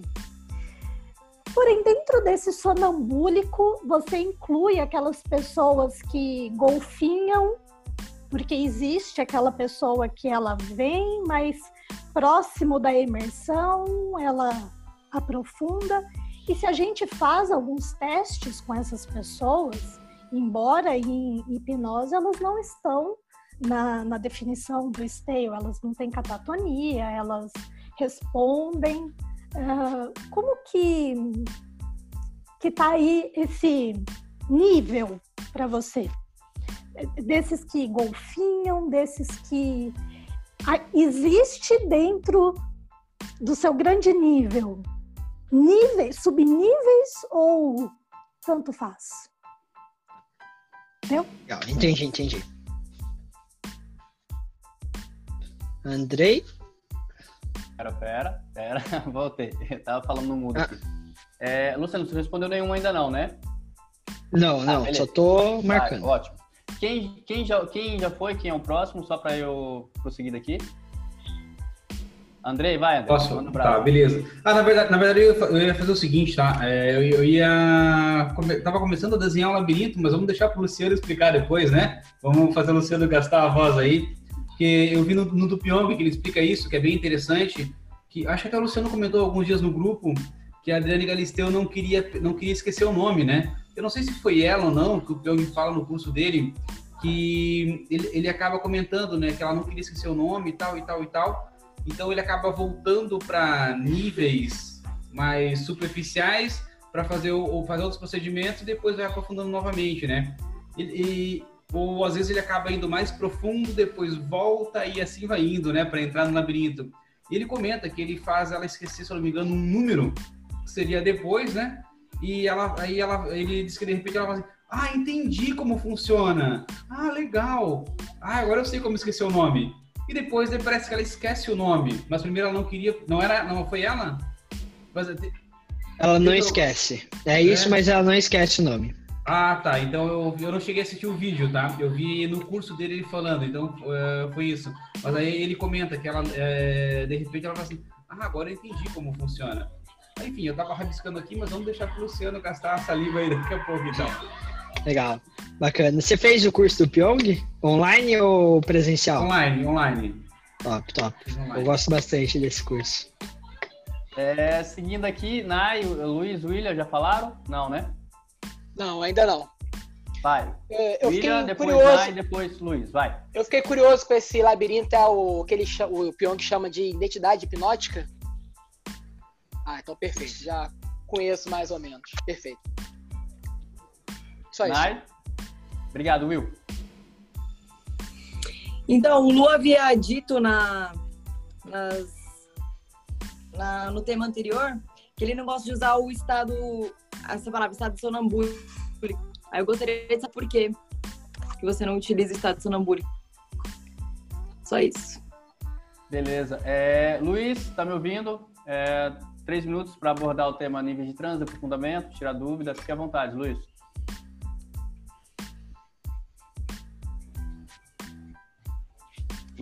Luiz está ouvindo? Tá. Passar pro, pro Adalberto. Se ele ouvir, eu volto para ele. Adalberto. Bom, é, a indagação é a seguinte: quando a gente recebe um paciente, a gente define, dependendo do caso que vai ser tratado, e seria mais interessante que é, é, é, o transe dele fosse mais profundo ou menos profundo, chegando até a SDAIL, dependendo do caso. E, e qual a técnica que se usa normalmente para se aprofundar mais, vamos dizer assim? Quais são as técnicas que se usam para se aprofundar mais? Basicamente isso. Tá, antes de passar por, Lu, por ver se o Luiz, o Luiz está no telefone, né? É, deixa eu ver se ele está no telefone ainda. Deve estar. Segue, Lu. Qualquer coisa a gente volta com o Luiz depois. Eu vou começar pro o do Adalberto, que é bem simples, rapidinho de responder aqui. Para tratamento, hipnose. A pessoa tem que estar em hipnose, o nível não importa. Você vai perceber que conforme ela for sentindo o sentimento, ela vai estar na profundidade que ela precisa, tá? Então não existe certo e errado. O que não é aconselhável é o Isdale. Então qualquer coisa, até o sonambúlico, tá? Eu não gosto dessa nomenclatura, mas é o que você vai achar em todo lugar é essa nomenclatura. Como já está universalizado, não tem como mudar muito. Mas é, até o sonambúlico, qualquer nível, dá para realizar a, hipno, a, hipnoterapia, tá? Por que ou não? Porque em Isdale a pessoa não vai se comunicar com você, não vai responder às sugestões, ela vai estar tá num estado de flow, de sensação, um estado tão gostoso que ela vai estar tá ligando dane-se pro externo. Então, se chegar em Isdale, você tem que emergir. Aí, ah, existe tipo de tratamento que é mais, pra, é mais profundo ou menos profundo? Não. Para mim, qualquer tratamento que eu faço, eu faço é, no processo de hipnose. É claro que se você for fazer uma técnica de PNL, que para mim, na minha opinião, não é tratamento, ele é um. É, como se fosse um, um não placebo, mas é um, uma anestesia, tá tratando só o sintoma, não tá trabalhando a causa. Aí pode ser feito até de só olho fechado, sem fazer nenhum processo de indução. Algumas coisas até de olho aberto dá para fazer da PNL. Não precisa da hipnose, porque PNL é diferente, tá? Ela não se apropria de níveis de transe. Aí quando a gente fala de hipnoterapia mais profunda, é só fazer um processo de hipnose. Uh, Caso a pessoa chegue, não é que não dá para tratar em Isdale. Existe uma pessoa que chama Inês Simpson, que ela tem um protocolo que chama Protocolo Simpson, para tratamento em Isdale. Por quê? Em Isdale você consegue que a pessoa tenha resposta ideomotora. Deixa eu ver, acho que assim fica mais fácil para mostrar. Resposta ideomotora é tipo um espasmo muscular, assim. Só que de dois ou três membros, assim. Que seria tipo sim, não, sim e não. Então ela faz todo um processo para chegar em Isdale e ter essa resposta. E a partir de resposta sim ou não, ela faz um tratamento inteiro baseado em perguntas de sim ou não.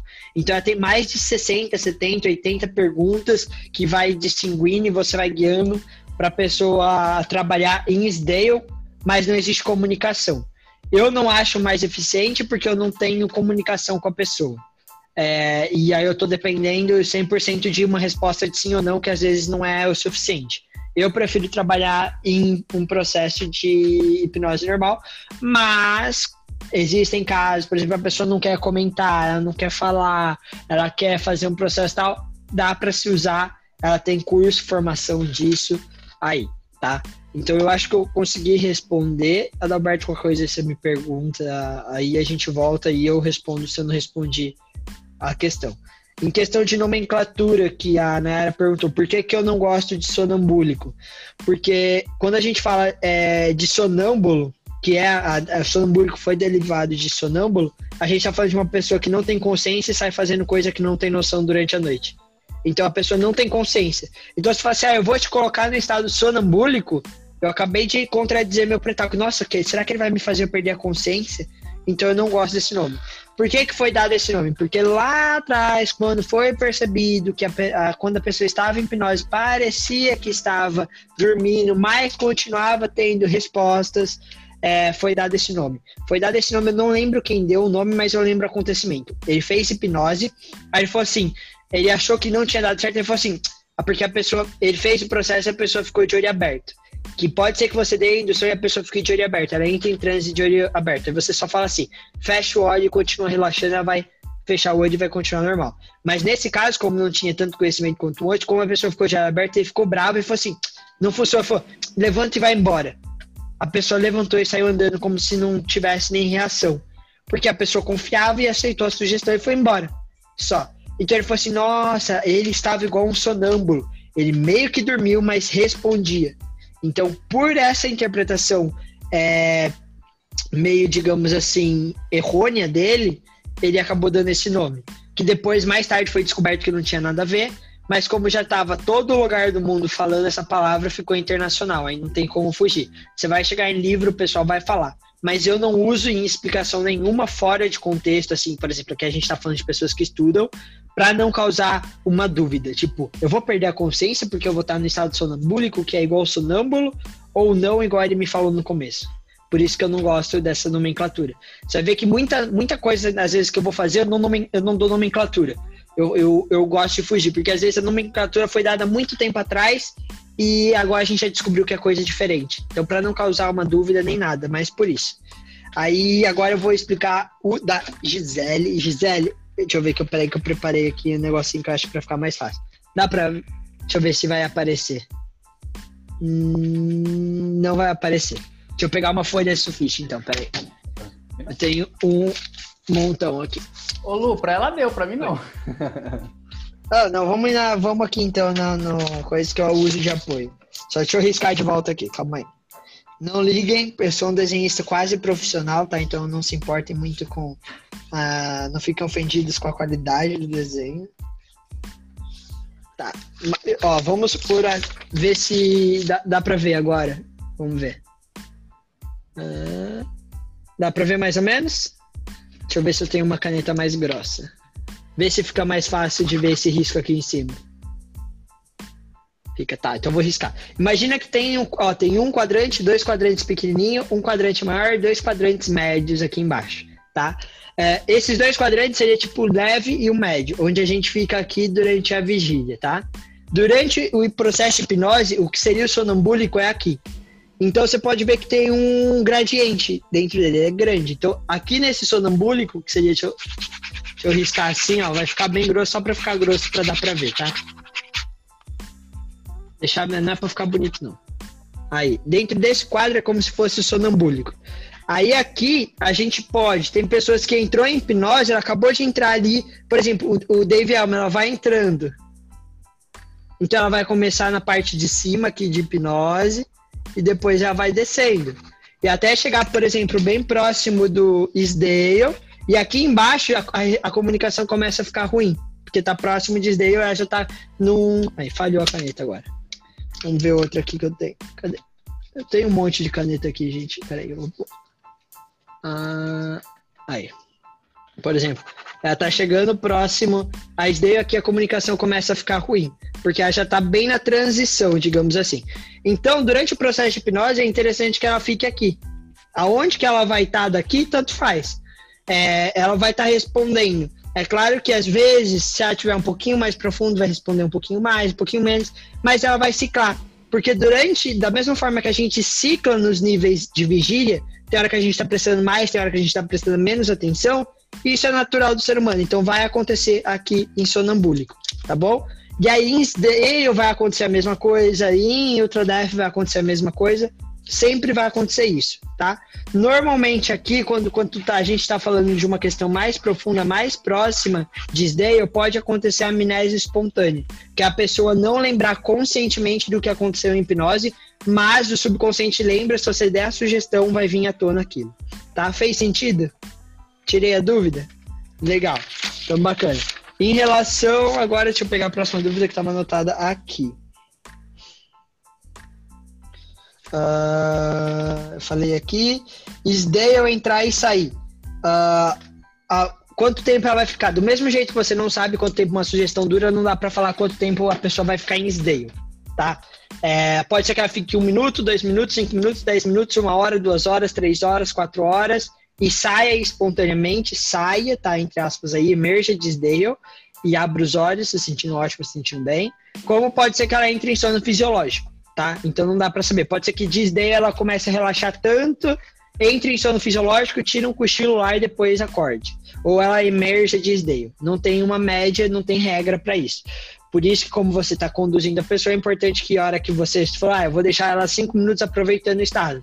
Você faça o processo de imersão, que Disney é diferente de hipnose tradicional, tá? Tem um processo diferente aí. Uh, para entrar, a gente faz um processo de aprofundamento comum e depois a gente entra num processo de aprofundamento de três estágios, tá? É, então eu vou tipo falar assim, ah, abaixo você existe o estágio A que está bem profundo e depois do estágio A lá embaixo, bem mais profundo existe o estágio B e depois bem mais profundo que o B existe o C e a gente vai descer de um em um. Normalmente no C a pessoa vai estar tá em Sdale, existem pessoas que precisam ir pro D, E Aí você vai continuando até chegar em Isdale. Eu nunca vi ninguém passar do E. Então, no máximo que eu fui até E, a pessoa chegou em Isdale. Mas a maioria no C já chega em Isdale, tá? É um processo de aprofundamento, então, só que ele é feito de uma maneira um pouquinho diferente do convencional. Existem casos que a, na indução a pessoa vai direto para Isdale, tá? Acontece e aí você tem que fazer o processo inverso. Você tem que fazer uma mini imersão não total, então a pessoa não vai chegar a abrir os olhos. Você vai fazer uma mini imersão para chegar ali no estado onde você consiga se comunicar para fazer a hipnose acontecer. Aí, para emergir, quando você quer emergir mesmo, muitas vezes você vai fazer 3, 2, 1, olhos abertos, a pessoa vai continuar olho fechado. E aí é o medo de muito hipnotista que não estudou muito, ou antigamente tinha esse medo, que achava que a pessoa tinha perdido o controle. Ela ficou lá e agora eu não tenho o que fazer. Não, é porque a pessoa tá tão bom lá Imagina assim, o melhor momento da sua vida. Se você estiver nele, eu falar, sai daí. Você fala assim, não vou sair. Eu tô aqui bem, não vou sair. Desencana. Então, nesse caso, a gente tem duas opções. Que é barganha ou ameaça. Por que barganha ou ameaça? É, ameaça é assim, ó, se você não sair agora, você sabe que como eu te ajudei a chegar até aí, você não vai mais poder chegar nesse estado. Então eu vou contar de 1 até 5 eu quero que você abra os olhos, senão eu não vou deixar mais você chegar nesse estado. É mentira. Porque a gente não, não é a gente que faz a pessoa chegar. Mas como a pessoa não sabe, ela vai encarar como verdade, vai abrir os olhos porque ela quer voltar para aquele estado mais vezes. E a barganha é tipo assim, ó. Ah, eu sei que você tá curtindo, eu sei que você tá aproveitando esse estado, mas se você topar sair agora, eu prometo que depois, mais para frente, você vai poder retornar para esse estado e ficar mais. A barganha costuma funcionar um pouco menos. Tem gente que porque ela fala assim: "Ah, eu quero ficar agora", porque a gente é movido a prazer instantâneo. Eu quero ter prazer agora, não depois. E aí a ameaça normalmente funciona. Não é uma ameaça, tipo, vou te matar, não. É uma barganha. Uma outra coisa que dá pra fazer é tipo assim, ah, fica tranquilo, você pode ficar o tempo que você quiser, mas você vai perceber que sua bexiga começa a encher, em algum momento você vai precisar ir para pro banheiro. A pessoa abre o olho e ir pro banheiro. Ou no caso de consultório, igual o colega meu foi inventar de fazer Isdale, aí ele não queria fazer ameaça, nem o banheiro, ele chegou e falou assim, ó, fica tranquilo, é, você pode aí o tempo que você quiser. Eu tô com o meu próximo horário livre, eu vou abrir ele para você depois a gente acerta a sessão. A pessoa deu dois segundos, abriu o olho e tava despedindo já. Então é uma barganha, é um processo para emergir, tá? Quando você está fazendo em grupo, eu adoro fazer em grupo, então quando eu vou fazer, às vezes, em palestra, às vezes com um pessoal de 10, 20, 30 pessoas, quando eu dava de como eu fazia, eu fazia diferente, eu fazia uma imersão bem gradual. Então eu, eu fazia o processo inverso, demora bem mais, tá? É, demora um processo de imersão bem demorado, que eu vou do C para o B, aí do B para o A, aí do A para o nada, aí do nada eu faço um, uma imersão e depois dessa, dessa imersão eu faço a imersão final. Nesse processo de imersão bem gradual, 99% das pessoas abrem o olho. quem não abre o olho ali logo de cara, é só você chegar e dar uma encostadinha no, no, no ombro assim, ela já vai abrir, que ela tá só voltando um pouquinho mais demorado. Tá? Mas normalmente exige mais tempo, e como você tá com uma ou duas pessoas, você não precisa perder esse tempo, você pode fazer esse processo, tá bom? Uh, eu acho que eu respondi. E a identidade hipnótica, gente, é um ter... esse termo identidade hipnótica foi o Pyong que criou, mas a ideia já existia, só não era é, formatada, digamos assim.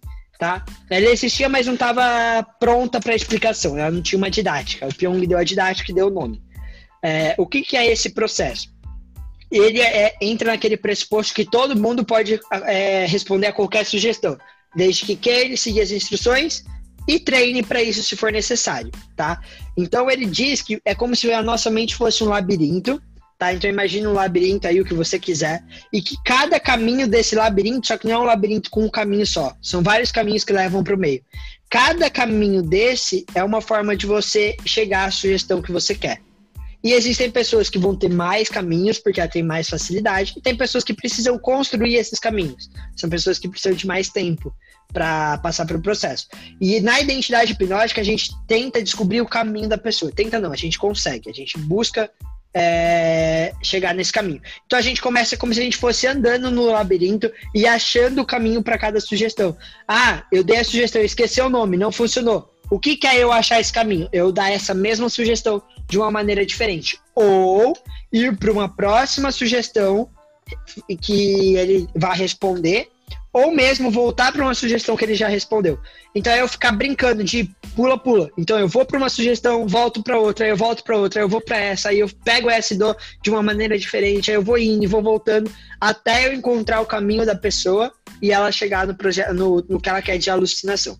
É, o que, a questão que o André falou lá da Adriane Galisteu, ela não esqueceu o nome por quê? Porque ela mesma falou: o meu nome é a minha marca. Se não fosse meu nome, eu não tinha chegado até onde eu cheguei. É, toda a minha empresa, toda a minha carreira foi pautada no meu nome. Então, se eu esquecer meu nome, é algo ruim para mim. É como se eu estivesse esquecendo a minha história. Então, eu não quero esquecer o nome. Ela alucinou, ela respondeu a todas as sugestões, mas ela não respondeu ao nome, tá? É, tanto que a hora que o Pyong descobriu isso, ele nem fez mais nada é, ali, nem nada, ela não acabou nem forçando esse lado. E um caso que o Pyong usou muito a identidade hipnótica foi o Bambam. O Bambam lá, ele alucinou, ele fez tudo no vídeo, mas o Pyong ficou duas horas e meia, quase três horas antes do vídeo fazendo o processo com ele. Por quê? Porque é uma pessoa que tinha um pouco de dificuldade, digamos assim, a pessoa de tempo de treino, e aí o Pyong foi fazendo isso. Ah, dedos colou, o dedo colou, não colou. Ah, então vamos para risada, não deu risada. Vamos voltar para colar, só que agora a mão. Não deu certo. Vamos para se sentir triste. Agora vamos esquecer o nome, vamos esquecer número. Vamos voltar a colar o dedo, só que de uma maneira diferente. E vamos indo, vamos voltando, vamos indo, voltando, indo, voltando, dando a mesma sugestão de maneira diferente até a pessoa a gente descobrir o caminho da pessoa. Aí ele retrata isso como se fosse um labirinto tá? Então, um exemplo é tipo assim, a pessoa já respondeu todas as sugestões, mas não alucinou. Então, eu, eu, ela não alucinou uma coisa grande. Ela não, por exemplo, ah, você vai ver o Ed como se fosse o Homem-Aranha. Ah, não funcionou. Legal. Então, você vai ver a camiseta do Ed de uma cor diferente. Diminuir. É a alucinação, só que diferente. Não deu certo. Ah, então você vai ver essa bolinha aqui e conforme embaçada embacei a visão em um pequeno ponto é alucinação. Então eu embacei. Ah, beleza, a bolinha embaçou. Então foca nessa, você vai perceber que conforme desembaça, você vai ver uma bolinha vermelha. E na verdade a bola é azul. Ah, aconteceu. E a hora que eu toco, aí você vai conduzindo. Então, na verdade, o processo de identidade hipnótica é uma forma de condução. Onde você vai dar a mesma sugestão de maneiras diferentes. E a partir dessas sugestões de maneiras diferentes, você vai descobrindo qual o caminho da pessoa tá? Você pode ir voltando e voltando. É, a minha definição que eu gosto de explicar é mais ou menos assim. É, vamos ver se eu respondi a galera. Eu acho que eu respondi todas as perguntas. Acredito eu. É, gente, por incrível que pareça, passou rápido. Estamos caminhando para o fim. esse assunto da identidade hipnótica ela pode ser abordada tranquilamente no próximo tema, que é sobre sugestões, né, Luciano? Pode ser abordado também nesse contexto. Mesmo sim, tem outras duas formas da gente continuar esse assunto, né? Que é no grupo de WhatsApp, né? Nosso grupo da resenha, a gente pode continuar tirando dúvidas lá. E outra é na próxima segunda-feira, na primeira rodada, que é a rodada de revisão. Ou seja, essa resenha de hoje vai entrar já como revisão. Se tiver alguma dúvida de hoje, tem duas formas de você tirar dúvidas. Ou lá no canal do, do no grupo do WhatsApp, ou então na primeira rodada da próxima semana, né? Eu tô vendo que tem algumas pessoas que estão cansadas aí, abrindo a boca, eu também tô abrindo, cansado, né? É, e a gente vai partir para o final agora, só dando algumas é, orientações aqui para quem está assistindo no YouTube, né? É, se possível for, né? Se der tempo, é, aperta no, no inscrever e no like. Para que isso? Para que esse vídeo possa chegar a mais pessoas, né? E pega e compartilhe também esse vídeo, né? Compartilhe os seus grupos de hipnose, grupos de família. Alguém tiver curiosidade sobre hipnose, pode fazer isso. É super à vontade, ser com conteúdo completamente gratuito, público, pode dividir, pode comentar aqui se você concorda, discorda. Se quiser participar do grupo de WhatsApp, fique à vontade. O link está aqui também na descrição. E se quiser conhecer alguma dessas pessoas aqui, tá? Eu vou pegar o Instagram deles lá no grupo e nos próximos vídeos eu vou colocar o Instagram deles para vocês conhecerem. Talvez você quer é, conhecer o Adalberto, quer conhecer o Luciano, quer conhecer o Luiz, quer conhecer alguém, eu vou ver com eles, se eles permitem deixar o, o, o link do Instagram e eu deixo aqui na descrição do vídeo também. Então, recado dado, para você que está assistindo o vídeo aqui no YouTube, é, se inscreva, dá o like para alcançar mais pessoas, compartilha e vamos interagir cada vez mais e sinta-se convidado a participar do nosso grupo é, de WhatsApp. Beleza? Então a gente está partindo para as considerações finais, né? Eu não posso deixar de agradecer a todos, gente, muito obrigado mesmo, tá? Cada um tem a sua forma de de contribuição aqui, tá? Agradeço mesmo de coração de você estar acreditando nesse projeto, né? Nessa, eu, eu vejo isso como algo muito grande. Gi, pode ir, tá? Deus abençoe. A gente continua falando no grupo, tá? E, eu vou dar agora aqui os minutos, né? Beijo também, Gi. É, três minutos ou um minuto para fazer as considerações finais. Aí eu vou seguir a lista. E assim que terminar, é, a gente encerra. Se alguém quiser continuar no grupo do WhatsApp, fique à vontade. Daqui a pouco eu já posto o um vídeo no YouTube para vocês. E na segunda-feira tem mais. Beleza? Nadson, dois minutos, considerações finais, por gentileza, meu rei. Eu só tenho a agradecer por sanar minhas dúvidas. Tenho muitas dúvidas para nós que está começando. E é isso. Muito obrigado aí aos, aos parceiros aí Valeu, meu amigo. Will, dois minutos, considerações finais. Manda ver. É isso aí, pessoal. Também só tenho a agradecer, principalmente ao, ao Luciano, que deu uma aula espetacular hoje. Sensacional. Como sempre, né? Como sempre. É, todo dia é, o olho brilha quando ele começa a dar essa aula, fica empolgado de escutar, escutar, escutar mais. É isso. Obrigadão aí, todo mundo. O cara é um showman. Luiz, pode falar? Tá no telefone ainda? Dois minutos, considerações finais, uh, Luiz. É, eu faço da palavra do William minha. Luciano, parabéns. É, mais uma vez, uma aula, deu para esclarecer muita coisa, deu para pegar muita coisa. Sensacional, continue assim. Futuro promissor. Galera, é, realmente é isso. É estudar, entender a história do paciente, é, nos capacitar cada vez mais né? afinal de contas nós estamos lidando com seres humanos, né? com pessoas, né? não ver como negócio, sim como uma paixão pelo trabalho. É, Ed, parabéns pela iniciativa, né? Pelo, por essas lives. Cara, tamo junto. Galera, parabéns a todo mundo. E é isso aí. Valeu. Obrigado, Luiz. Parceirão. A ideia começou na sua casa, tá? Não esqueça disso, não. Lá naquela nossa primeira conversa. É... Marcia, dois minutos, considerações finais, por gentileza. Marcia, eu tentei ligar sua câmera e seu microfone, tá? Eu não consegui, alguma coisa aí no seu computador. Você consegue falar? Oi, eu consigo sim. Não, apareceu uns negócios aqui que eu achei estranho, eu nem cliquei. nem cliquei, porque eu pensei que eu ia sair da sala. Mas vai ver que tu acionou e eu era para ter apertado algum botão ali. Podia ser. É. Então, também quero te agradecer pela oportunidade de juntar essa galera, botar o Luciano aí para quebrar tudo, tirar as dúvidas, uh, criar novas dúvidas também. que bom que tem bastante gente com dúvida que vai esclarecendo e é interessante a questão da, de ser bem personalizado cada cliente, né? Tanto é que ele diz, ah, o, o ideal é conhecer todos os meios para saber qual é o que chega na, é, na pessoa que tu vai tratar, né? E isso fundamental, realmente. É isso, eu quero agradecer ao Luciano, Ed e os colegas, tá bom? Bom final de semana. Obrigado, Mar. Segunda-feira tem mais, tem grupo também. Fique à vontade, tem vários canais aí pra gente se ajudar. Nai, dois minutos, considerações finais. Manda ver, Preta. Ah, muito esclarecedor, né? Como sempre. É, as opiniões da, da galera aqui também. Opiniões, as questões da galera também são, às vezes, as minhas, na maioria das vezes. Só agradecer vocês aí. O Luciano já está preparado para dar o curso dele. E a gente vai ser os primeiros a ser inscritos, né? Obrigada, gente. Beijo. Eu vou ser o primeiro a puxar a orelha dele. Já falei para ele que eu tenho vários professores, Delisla, Jason, tenho vários professores, mas meu mentor é o Luciano. Falo isso desde a primeira vez que eu conheci ele, é meu irmãozão. Não vou falar mais não, senão o pessoal vai achar que é rasgação de seda, né? Andrei, dois minutos de considerações finais.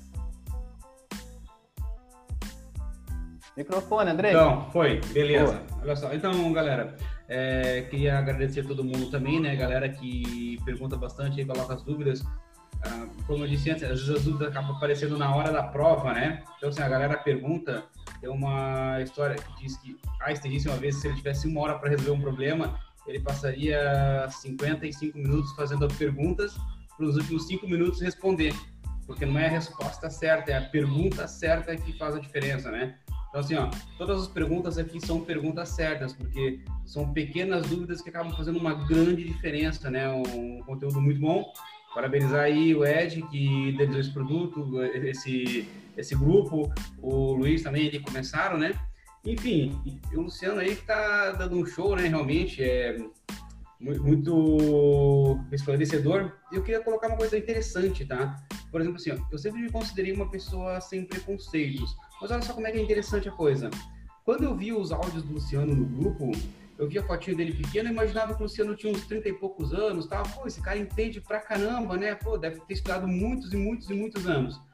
Quando teve o primeiro encontro, o Luciano falou que tinha 20 anos, eu fiquei meio que em choque, né? Falei, caramba, mas é, é novinho ainda, já tem esse conhecimento. Então, o que, se ele tivesse falado, olha, eu sou hipnoterapeuta, tal, tal, tal, tenho 20 anos, provavelmente eu teria algum certo receio, eu teria um certo preconceito.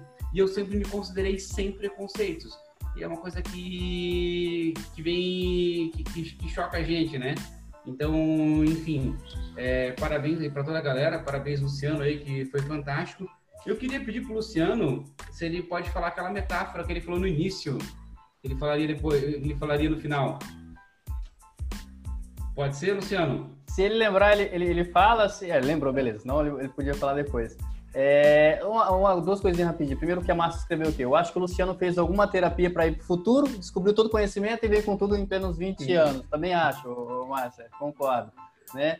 Sobre o que o Andrei falou, né? O Luciano é super, hiper, mega importante, é super, mega importante, mas todos são, gente. É, o, o Andrei falou algo super importante, que é o seguinte, não existe pergunta boba. Eu aprendi que não existe pergunta boba, é boba quem não pergunta. Eu sempre gostei dessa questão da maiêutica, da retórica, sempre perguntar. Sempre perguntar, perguntar, perguntar. Acho que foi uma das formas que eu, eu me aproximei do Luciano, foi isso. Perguntar, perguntar, perguntar, perguntar. E, e é isso aí. Dalberto, meu rei, dois minutos, considerações finais. Se quiser resgatar os seus minutos, sei lá, você deve estar... Tá, Agora resgatar meus minutos. Foi muito bom o encontro de hoje, né? É, eu vou pedir para os colegas não explorar muito o Luciano, tá? Que o Luciano tem limitação, ele já tá, gastou toda a energia dele aí, né? E, e, e eu acabei falando que ele era meu tutor, né? Falei no zap que passei para ele. E, e, ele esqueceu de dizer que ele tem 20 anos de hipnose, hipnoterapia, não é de idade, não foi de experiência no mercado, na caminhada, né? Então, muito bom. Realmente, uma coisa interessante é que cada discussão dessa, a gente suscita uma série de questões que a gente vê que precisa pesquisar mais, estudar, ler, conferir, né? Porque aqui é uma coisa muito rápida, uma passando, né? E, e para mim, em especial, eu vejo que eu preciso caminhar bastante, gente, estudar bastante. Hoje recebi um livro, pode fazer propaganda de livro? Pode? Pode? Olha aí, é, é, é, Meu Deus, do Rafael Crash. Eu quero. É, hipnose clássica, eu comprei na Amazon. eu comecei a dar uma olhada aqui, é excelente o livro que eu recebi hoje. Então, é um livro assim, básico, olha aí, ó. Você... Ah, eu vou, ter, eu vou ter que comprar o meu. Ah, de o Luciano deve estar com autógrafo, né, Luciano? Hein? Ah, olha aí. Então é um livro, pelo pouco que eu vi aqui, é um livro para a gente que está nesse grupo, excelente, para a gente, vai suscitar uma série de, de, questões, uma série de dúvidas e, e o básico para a gente aprender. Ou seja, nós temos muito que aprender. Na verdade, na vida, né, eu sou, aparentemente, eu sou o mais idoso do grupo, né, aparentemente, barba branca, tá, enfim. E, e a gente tem uma caminhada de aprendizado. Quer dizer, na verdade, na nossa vida, a gente vai aprender sempre até o finalzinho, imagino. Né? Eu, pelo menos, eu quero que seja assim. Eu estou com porção de coisa aqui. A minha, a minha estante aqui está cheia de obras. Eu sei que eu não vou conseguir ler, mas de repente a gente entra no curso aí de, de, de, de, de leitura dinâmica que, eu vou conseguir realmente dar conta de tanta coisa e de hipnose N cursos, né? Por fazer, por ouvir, do Alberto, enfim, do Felipe, da Sofia, e agora o curso do Luciano. Bom, enfim, Parabéns a todos. Um abraço. Boa noite. Antes, antes de passar para o Luciano, o Rafa, é, o, o Crash, né, o autor do. Mostra aí o, o, o livro dele aí, vocês dois aí, que eu já vou aproveitar e fazer um convite para ele, né? Sinta-se convidado a participar, tá? É, o Luciano deve ter. É, deve ter contato com o Luciano, sinta à vontade, pode falar com o Luciano, depois o Luciano me apresenta você, sei lá, se apresenta a gente. Sinta-se convidado a participar. O seu mexão já foi feito, né? Bora, Lu! Dois minutos de considerações finais. Bom, pessoal, só tenho a agradecer, tá? É, por todo o carinho e tal. Eu, sei que parece que eu gosto. Eu gosto de falar mesmo, não é que parece, não, eu gosto de falar mesmo. Mas é, nunca o que eu falo é verdade absoluta. Vocês vão ver que cada profissional fala de uma maneira, explica de um jeito, tem uma visão. Eu, eu tenho que procuro passar a minha visão aqui, que é o que funciona para mim. Então aí a gente para entrar na discussão e tudo mais aí e conversar.